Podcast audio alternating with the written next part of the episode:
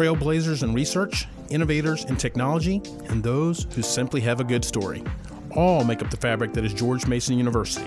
We're taking on the grand challenges that face our students, graduates, and higher education is our mission and our passion. Hosted by Mason President Gregory Washington, this is the Access to Excellence podcast.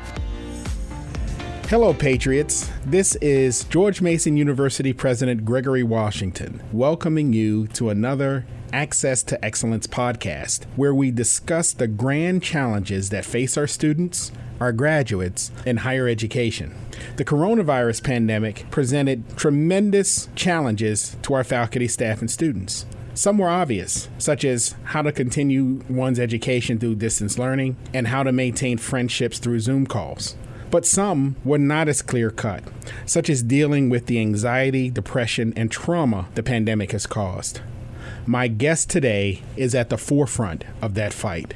Robyn Mehlenbeck is a clinical professor in Mason's College of Humanities and Social Sciences and is the director of Mason's Center for Psychological Services, a clinical psychology training clinic which serves the entire Northern Virginia community. The center, free of charge, has provided psychological services to healthcare providers, essential workers and their families in Virginia, Maryland, and the District of Columbia. The care is administered by trained volunteers, including Mason students. The center also provides emotional support seven days a week through the phone line and also delivers free skills therapy services for essential workers who need it and can also offer free virtual therapy sessions. It's another example of how George Mason University is invested in the DMV community and is committed to well being in every form.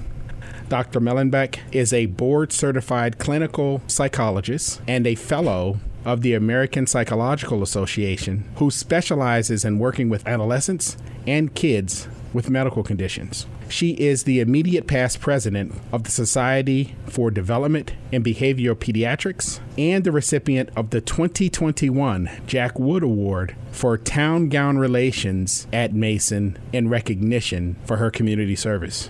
Prior to coming to George Mason, Dr. Mehlenbeck was a clinical associate professor at Brown University Medical School and worked at the Hasbro Children's Partial Hospital Program as director of training. Dr. Mehlenbeck, welcome to the show. Thank you very much, President Washington. Well, look, there are a whole host of things I would love to talk to you about. Let's jump right into it. So, what prompted the creation of the program to offer free psychological services to healthcare providers and essential workers? So, like everybody else, we recognized very early on that the essential workers who did not have the luxury of staying in their homes and taking precautions when the COVID pandemic started, that they were going to need support. And so we brainstormed with Chair Keith Renshaw of psychology, as well as some of our doctoral students, and thought about how could we reach out to the community and provide that support. And we came up with the Essential Worker Emotional Support phone line mm-hmm. and set that up. And with that, any essential worker, so again, whether it was healthcare, frontline, teachers, hotel workers, janitorial workers, anybody who might otherwise have a hard time accessing care and support would have the ability to access at least some support on their timeline. That was the other important thing, and that's why the phone line is is 8:30 to 8:30 7 days a week. Outstanding, outstanding. So, help me understand all the services that are available. Yeah, so the center, everyone mixes us up with CAPS, which is the counseling center for the university students.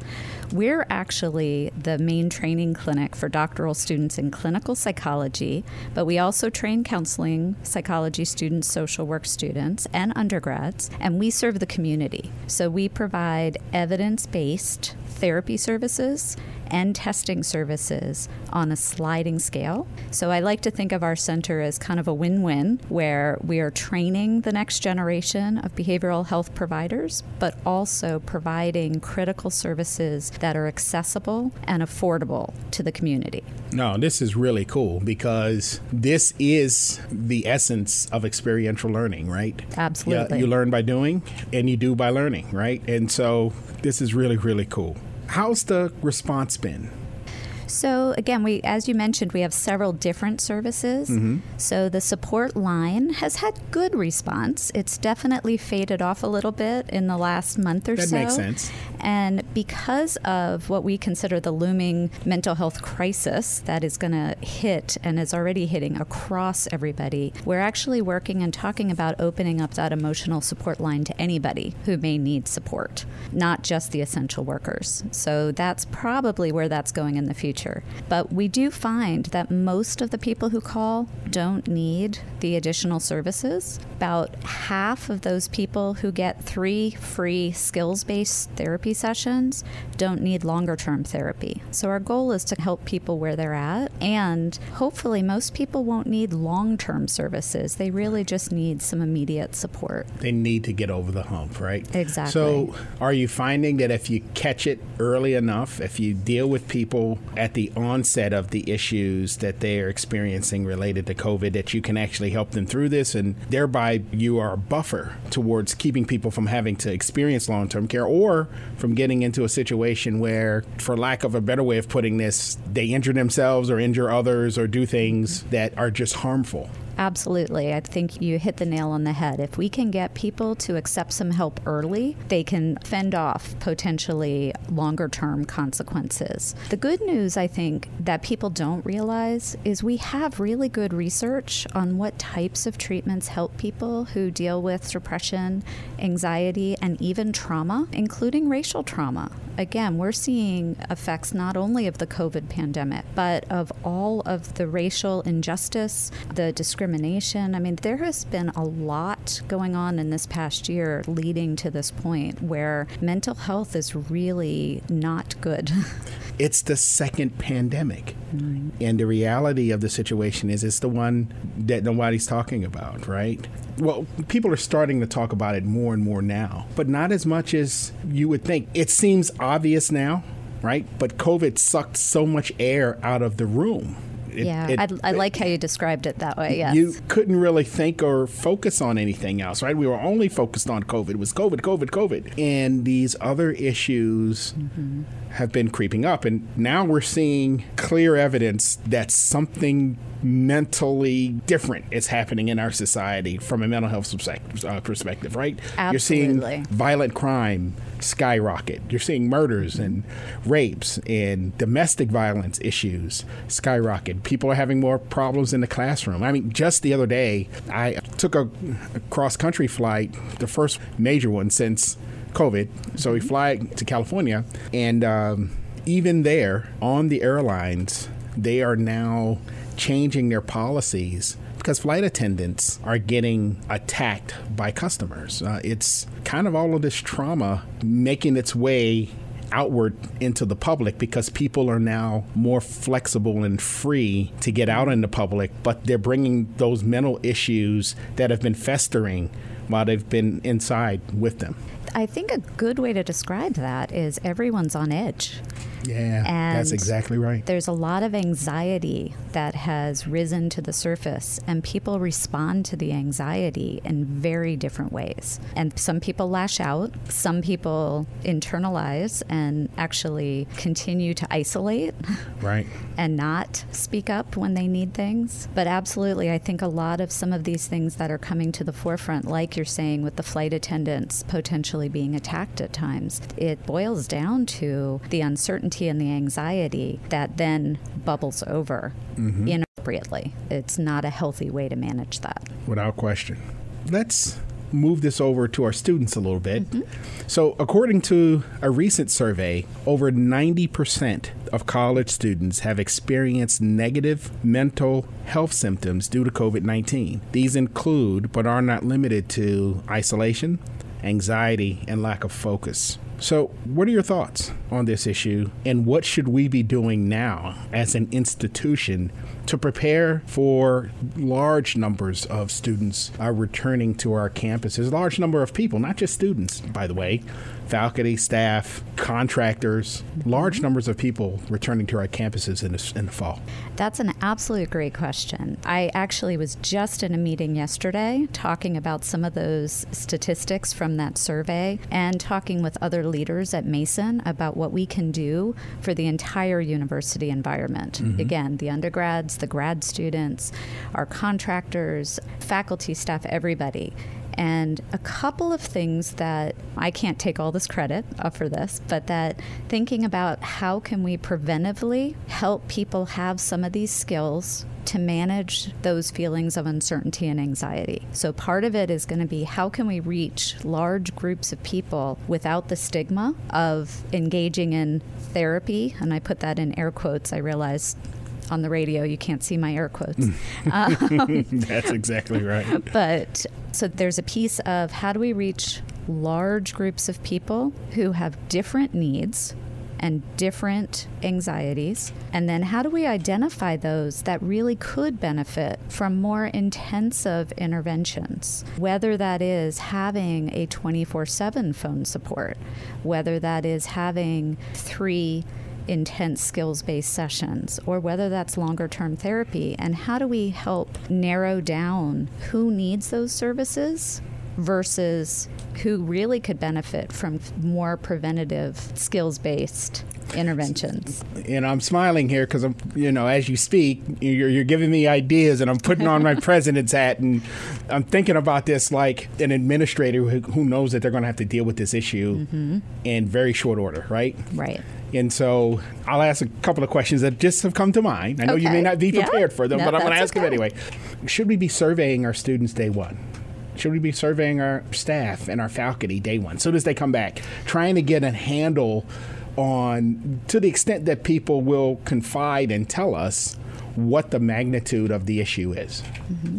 Absolutely, as long as we put in place services to follow up. So again, it's I've heard this many times at the high school level and in pediatricians' offices, they don't want to screen for depression because they're afraid if the kids say yes, they don't know where to get them help. So if we were to implement something like that on the university level, we need to also have that plan of okay, if we have somebody who's admitting to being in crisis, What is our plan to address that? How are we going to help them immediately? If we have somebody who's identifying as having some kind of middle level anxiety mm-hmm. or depression, what is our plan and do we have the resources to make sure that those needs get met? Because as soon as you ask about it, you want to make sure, you know, and then somebody is vulnerable enough to admit, yes, I'm struggling. Right. We right. need to be able to follow up with them. Okay, well, okay, this is good. Let's get into it here. so, in some sense, the perfect can be the enemy of the good, right? We're going to have to figure out how to engage, even when we may not necessarily have all of the resources in play to actually service individuals. Here's why for two reasons. Number one, if they're students and they're under our care, we're going to have to deal with this at some point in time anyway. Right. That's number one. Number two, we're going to at some point in time have to assess scale. We're going to have to assess how big the challenge actually is. And my philosophy is there's no way to know that unless you ask. Mm-hmm. One of the biggest struggles that I've had is, believe it or not, is an outcome of the fact that we've managed COVID here very well. And because we've managed it well, people don't have the realization that we're in a crisis. They don't have the realization that we're dealing with a major life changing, life altering event for our whole country. And because they don't have that, they go back to thinking that they had pre pandemic in terms of how you deal with issues well, we're actually still in crisis, right? Absolutely. And, and just because we get a number of people tested, just because we get a number of people vaccinated, and that part of the crisis has subsided, the aftermath of that has not. Absolutely. Right? If I can step back for a second, Okay, just to when. I'm talking about those resources, right now at our center for the community, we have wait lists I've never seen. I'll be here 11 years in a couple of weeks, and the wait lists are ridiculous. We don't have enough therapists to treat people who are seeking the help, and we're not alone. That's across the entire community because we're connected with all the community services and some of those directors are calling us to say hey can you get somebody in and we're calling other people saying hey we really need somebody seen so i think we do have a major issue of access for those folks who actually need the higher levels Right. of treatment, and that includes just therapy. Having said that, I think Mason is really uniquely positioned because we have a history of thinking very creatively, innovatively, and Mason has a history of backing really interesting new ideas that I think will come from this crisis. The crisis brings new ideas and challenges that That's right. we That's right. address. And it's very exciting to hear that we're already thinking about how are we going to help the students? How are we going to help faculty and staff? We're so diverse, and there are many folks from various cultures where the idea of therapy is just unacceptable. So, student health is involved because it is okay to have a headache and a stomach ache. It's not okay to have trauma or anxiety. And so, again, thinking Right, about right. how do we reach all of the people that we need to reach? And it's very exciting that we're having those discussions already. We do have a group of individuals that have formed, for lack of a better way of saying this, more of a cat team to begin mm-hmm. to put the foundational infrastructure in place to prepare for uh, the mental health challenges that we think that we will see starting in the fall as we start to repopulate the campus. Can you talk a little bit about that? Sure. It's again a very phenomenal group under the leadership of Rose Pascarell and Mark Ginsberg, That's our right. provost. Really picking up leaders from university life, from student health, from employee resources. I was very honored to be asked to be part of this, given that our center is very focused on the community, even though we work quite a bit with Mason students as well. No, you were picked because you know how to deal with large, massive groups of oh. people, and we know that we're going to need you. Well, thank you. thank you. So, again, we've just had the initial meeting, but there is urgency, and we are talking about the different levels and the different groups of people we need to be able to reach quickly mm-hmm, mm-hmm. as people are coming back to campus. I mean, the reality is we're going to have people who come back who, for one reason or another, are not vaccinated. And that's going to cause anxiety, both from the people who are coming back who are not vaccinated, as well as people who are vaccinated, who might have children at home who are not eligible for vaccinations yet. And that's just one teeny little piece. But Right. the social anxiety also is a big one that I think we're going to see across all groups. Losing a year and a half of face to face social interactions really causes people to become more rusty on their social skills. And for people who may have been a little nervous to start with, it's like, oh my gosh, I actually have to speak up in class Right. or I have to listen to students and remember how to negotiate normally with somebody rather than via Zoom or even wearing a mask where you don't have to deal with anyone's facial expressions. I haven't thought about it that way. That is really enlightening. We are addressing the issues of need mm-hmm. around people who will experience trauma or they're going to have mental health issues, right? But there is another cohort of people. And that's the group of people who actually have to deal with all of those people, right? They may not be experiencing any mental trauma. They're people who, quite frankly, came through this challenge, came through COVID 19, and experienced very little trauma. Some people actually thrived. Mm-hmm. Their investments soared. They were more comfortable in a virtual environment than in a face to face one. So they literally thrived in this environment. Those individuals are going to have to deal with individuals in the workplace, individuals in school, individuals in their social networking groups who actually do have trauma. they actually need skills. They need coping skills so that they actually don't make matters worse. And I don't know that we're addressing that because you're not addressing the people with the challenge. You're addressing the people who will, in some manner, have to address people, mm-hmm. not necessarily from a professional perspective, but they will actually have to address people with these challenges.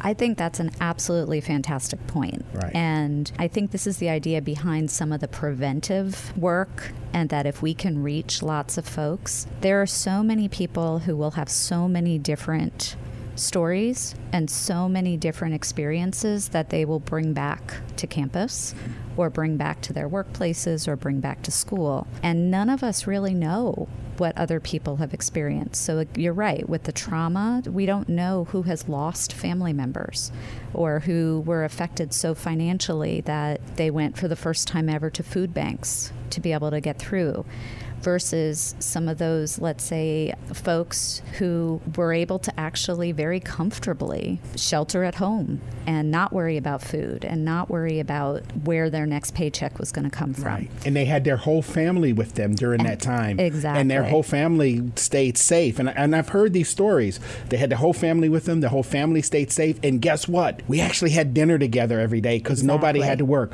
We actually had real conversations. We watched shows together. We bonded. We grew. Exactly. Those individuals are going to actually have to deal with people who experience real trauma. If we can help people with some resilience skills, including empathy, compassion, and if I had to give one little tidbit to all of those folks, it's just a reminder that you never know somebody else's story. Mm. so that is that so if, true. if you did come through in one of those wonderful ways, a resilient way, closer to your family, I mean, I'll admit I had time with my teenage kids and my young college student that we never would have had. Having said that, we also spent a year helping the graduate students who were experiencing some of their own issues and their own family help other people continue to do therapy Right. throughout this whole year. Right. But the difference between you Mm-hmm. and even individuals like myself is that you're trained. Right. That's a good point. You're trained and they're not. And so maybe they point. maybe they need a toolbox, a toolkit, Mm-hmm. some basic steps. This is not for the individuals who, like I said, Right. may be experiencing trauma. It's just for people who have to deal with people who are experiencing trauma. They may need a simple how to. You, you mentioned earlier that maybe some of our interaction and social skills may have atrophied some, mm-hmm. right? Because we just haven't had engagement. We just haven't had communication. We just haven't been able to do this on a regular basis for over a year in some cases. I think those individuals are going to need something. They're going to need here are the four or five things to say when you encounter someone who's experiencing trauma, right? It's a great idea. I actually think we have some of that here at Mason already. Okay. Our Center for the Advancement of Wellbeing has been working, and several years ago I was working with them as well. But Dr. Lucas's whole group, Is it is it focused on COVID related it's not stuff? focused on COVID, Right. but some of the skills are identical. Good. So, our three sessions of therapy that I talk about are skills focused on COVID, combined with some of the stuff that already we have through the CWB. Mm-hmm. I think we would have that already in hand. Well, this is really good. Yes, those three sessions are evidence based, Mm-hmm. they're skills based, and they're helpful for anybody. Well, this is good. I'm going to tell you now. I will when when when we get off this call and everything's done here. I am going to go have a discussion with Mark and say, you know, you may want to add this to the repertoire of things that you, you want to put in place because I do think it's it's actually going to be helpful. Yeah, and that's a great idea. And maybe that's something too. You know, you have said at the very beginning, how do we reach everybody? And maybe the first day of classes, at the beginning of every class, kind of like we did the Mason COVID check, the health check. Mm-hmm. Maybe everybody does a post COVID mental health check. That was one idea that came up yesterday. Mm, but also, with that, it then prompts people to go to some of these skills sites so that it's not just a question, but we have it set up so that they can go and already be directed to a site that has a couple of those exactly, maybe four or five key things to say if you don't know what to say. All right. Look, we're making some progress here. This is outstanding. So I am so far off script. Anyway, let, let, let, me pull it back a little okay. bit. Okay. No, um, no problem. do you find that different populations are experiencing effects differently, such as a stay at home parent compared to a frontline worker? Absolutely there's just a tremendous number of different effects. Somebody mm-hmm. who's a stay at home parent may be just needing to get away and get out of the house. Somebody who's a frontline worker may actually be experiencing the fact that they're expected to be doing okay now because the crisis, I'm air quoting again, is over or past. And yet, this is when the crisis actually starts to calm down. That's often when you have the more emotional response. Mm-hmm, mm-hmm. Um, parents, in particular, who have been working from home and trying to do schooling from home, have all kinds of different needs. So, yes, we see there are so many different needs in different populations. No, this is good stuff. So, there will be many people who will listen to this podcast and will listen to this episode who may actually be experiencing mm-hmm. some form of trauma, some mental issues themselves, or they may in the subsequent weeks or days or months after hearing this run into some issues that are correlated to the pandemic. So, can you give some examples of things that people who are feeling anxiety, depression, or isolation? Can you give a few examples of things that they can actually do on their own? Absolutely. One of the things I always suggest is to go back to the basics. Are you sleeping and getting enough sleep? Mm-hmm. Mm-hmm. Are you eating relatively healthy? And I say relatively because it's perfectly okay to have treats right. in moderation. Right. Are you moving? Are you getting some physical activity in? And again, a lot of times when we find people are struggling with anxiety, depression, isolation, they're not doing any of those three. You know, really? they're not sleeping, they're not eating healthy, and they're not getting, they're not moving at all. They're not taking walks, they're not doing any kind of physical activity. The fourth thing I always then go to is some kind of social connection. Is there anybody at all that you can connect with socially? And ideally in person, safely, potentially still with masks potentially outdoors. That human connection is a strong need in all of us. And the more you try to do it and push yourself out to do it, the easier it will get. Hmm. That brings to mind a very, very interesting statistic that we're finding out about our students. It goes a little something like this students want to be on campus. They want to come to campus. They want to engage with the campus but they don't necessarily want to be in class. right? Especially in a face to face class, right? But they want to be face to face on campus. So I think this connects to this point that you were making about the human to human connection. There's something powerful in that. There's something very powerful, especially on a college campus. I mean, I think the, the people who go to college, part of what they're going for is that social connection, experiencing new things, meeting new people. And so, yes, they know they're going for their college education, mm-hmm. but there's so much more. They can't wait to go see the Green Machine and the basketball teams and do different activities on campus. And that connection is critical. And we did see this year that even bringing some folks back to campus, a lot of them still reported feeling very isolated, being in singles and not necessarily being able to study together. And so I think a lot of people are looking forward to that. At the same time, I w- would give the message that it's normal to have anxiety about that too. Right. Right. So it's both. This moves to some of the more difficult issues that we know are coming, right? there's always a cohort of people, and you know, I hate to put it out there, but it tends to be more male than female who feel that it's a sign of weakness or it's a sign of shame to say, look, I am dealing with a mental issue, right? They'd rather break their leg you know, Absolutely. break their arm, right? Than to go in and say, I'm mentally hurting right now. Yeah. Things aren't well. So, what would you say to those individuals? So I would say to them that part of what we do is kind of shift the language. Instead of saying that it's a mental problem, I think if we can make it more normative that everybody deals with different levels of anxiety. And once you have the skills to manage it, just like if you were learning a new sport, just like if you're learning a new college subject, it's no different. Mm-hmm. Okay. And if you're having trouble concentrating, if you're having trouble focusing, there might be a reason that we can help with. And it could be all you need is a few more skills, just like, again, learning how to shoot a layup. I'm very short. I'm never going to be a great layup shooter, but I can learn the basic skills to be better. Understood. Same thing with mental health. Mm-hmm. Mm-hmm. Same thing. There are skills you can learn to just become better at managing your own emotion. What other lifestyle tweaks do you know of that people can do in order to put them on a path to better well being? Yeah, I, th- I think there are a lot of different skills that can be done. One of the things that I believe in pretty strongly is some gratitude practice.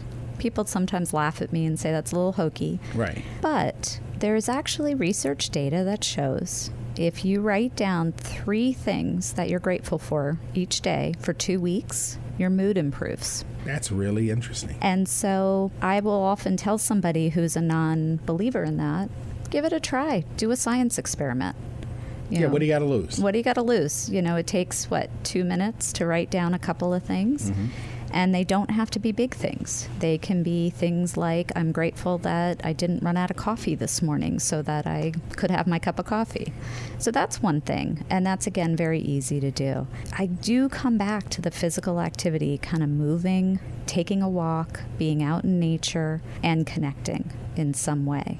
And yeah. people have different ways of connecting. So, getting off of the screens and doing it in person can have huge impacts on your mood and help you manage no, some of that I, anxiety. I, this is one for me personally when I get to a point where I'm experiencing higher levels of stress, I just got to get to a gym. Mm-hmm.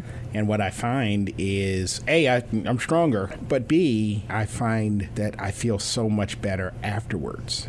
You know, your question about too decreasing stigma, your comment about stress, I love right. that because a lot of people feel it's fine to be stressed. In fact, in our American culture, it's almost a problem if you're not stressed sometimes. Right. And I think if we could help people realize okay, stress, yes, most people are stressed, but there are ways to help you manage that. Somehow that has less stigma than depression, anxiety, or trauma. Mm-hmm.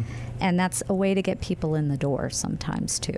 Let me give you another one and, just get your feedback and then talk about maybe how we can apply it to our students, our faculty, and staff. One of the things we had to do this year, what we made the decision to do, was to eliminate spring break. We yeah. took that break out because we literally shifted the calendar to start later in the spring. Yeah because we were trying to avoid or give it a little more time for the peak occurrence of the virus to subside, right? And the goal was if we can start a week late, two weeks later than we would normally have started, we would be in a different point on the curve. Right. So that's why that decision was made. What I realize now in hindsight, after mm-hmm. talking to students, after talking to faculty. Look, I have two college age sons mm-hmm. that are at it, you know, we're at a university and they struggled with this issue too, is that the breaks matter. Yes. And taking some time away from the intensity of what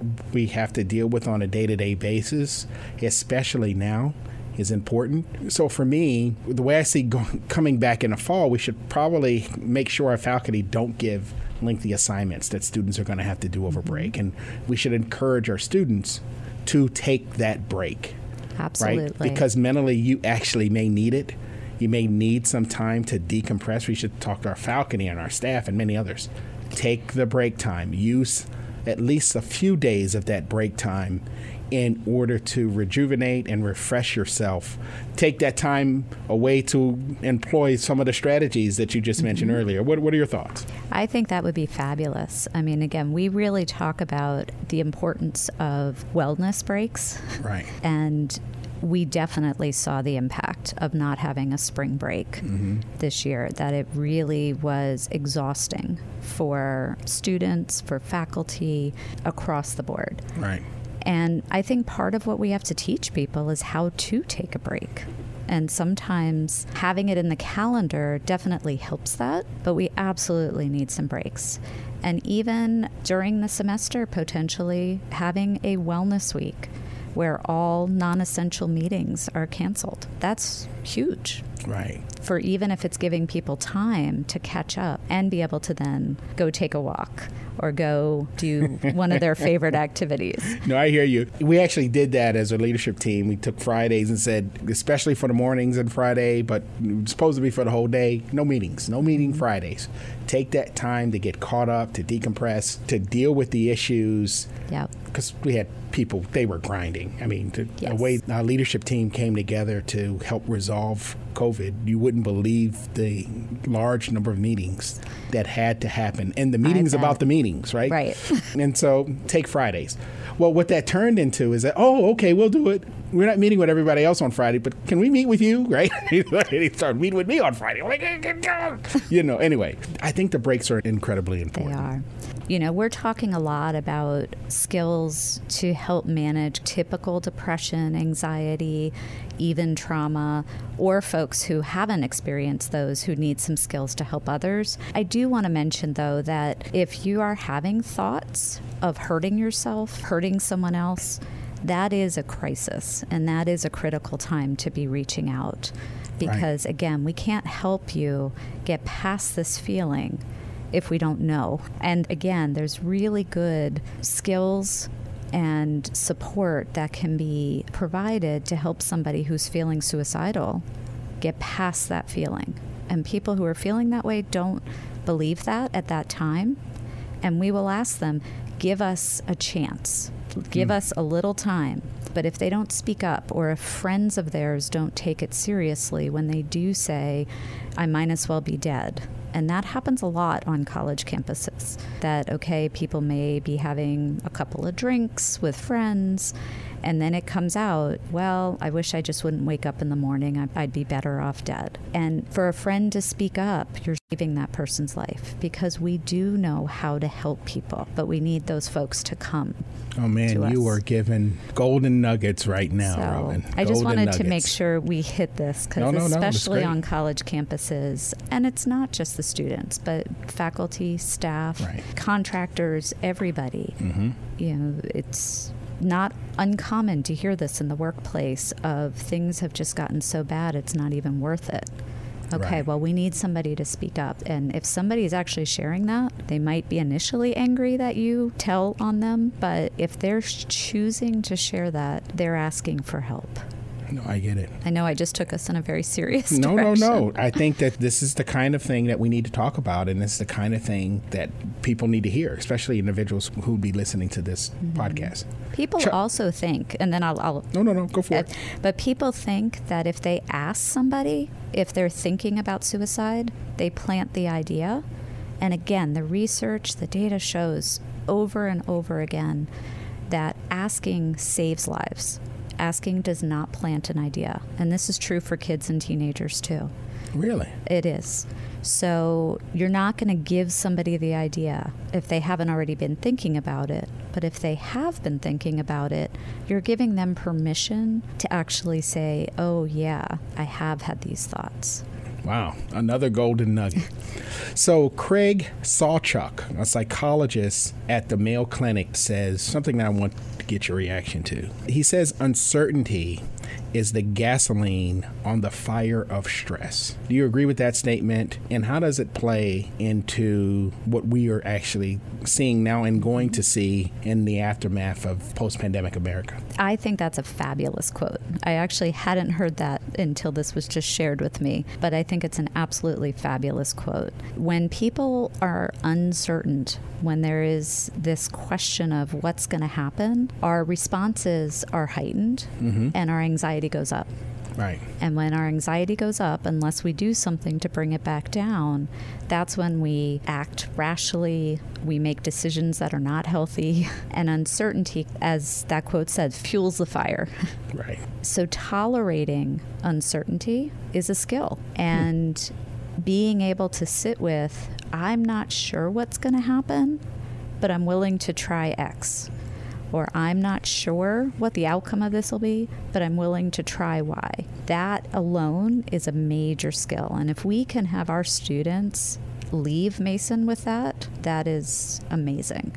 But most people have a very difficult time tolerating uncertainty. They want to know what's the path, what's the plan, what's going to happen if I do X. And life is just not like that this last year and a half highlighted the uncertainty more than we've ever had. Man, are you kidding me? Uh, but, uh, it, it's interesting because we had folk, uh, really knowledgeable people on our staff that would say, look, you have to tell people as far as possible in advance that we're going to do A, B, C, and D. It all makes sense. The challenge is oftentimes more than once when we did that, the ink wasn't dry on the proclamation before the conditions changed such that we had to make an additional statement right? Absolutely. The conditions were changing so rapidly there for a period of time we're going to open we're going to close we're going to open we're going to close we're going to close we're going to close we're, we're going to exactly. close a little bit we're going to close we're going to open a little bit more right and I remember in a given day uh, when we were making the decision to return to campus and at what level we're going to return. I remember in a single day seeing information come across my desk where it said, okay, we're going to open. We said, okay, mm-hmm. we're not going to open. And then we're going to open again, in all within an eight hour period. And these were major decisions for the campus. Right. The, the information was literally flowing that rapidly. It's yeah. very, very difficult. What do you think about telling people or helping people to understand that the uncertainty is a likely outcome? Of the situation in which we're currently in that that you can expect things to change. That's I, the only certainty is that change will come. Right. And I think again framing it in a positive way right. of we are all learning to be flexible and I think being as transparent in the communications. One thing I was impressed with a lot of Mason's communications this year was there was always the acknowledgement of this is the decision to the best of our knowledge right now. This could change. And owning I can tell that, you where that came from. Yes. but owning that is huge. Right. No, because that gives more certainty in some ways that you're owning that, okay, things could change. And we're learning to be more flexible I mean, I think about so many things post pandemic that we will actually continue with, such as teletherapy. There is lots of resistance to teletherapy prior to the pandemic and mm-hmm. then everybody jumped into it you, you know? had to you had to right. and now we are going to be able to reach more people because we will certainly have people coming back in person but we're also going to be able to provide teletherapy. Right. We're not going to go backwards. And there's lots of examples of things that flexibility that people have learned across this time period, I think is going to help us move forward. Oh, that's really cool. So, why does stress seem to peak at night for some people? That's a great question. Is so. it because the the you know you're moving so fast during the day that when you get in bed at night, it finally slows down and you're able to stop and think about what's happening around you? Absolutely. For so many of us, it's actually really hard to turn our brains off at night to fall asleep. Mm-hmm. All day, You might be involved with caretaking, kids, parents, students, whoever that might be, or doing activities or working or you know you're distracted doing whatever you're doing all day. You're making sure that you know a family gets fed or you're making sure that you've gone grocery shopping. When you finally go into bed to fall asleep at night it's often the very first quiet time that you're actually alone with your thoughts. Mm-hmm.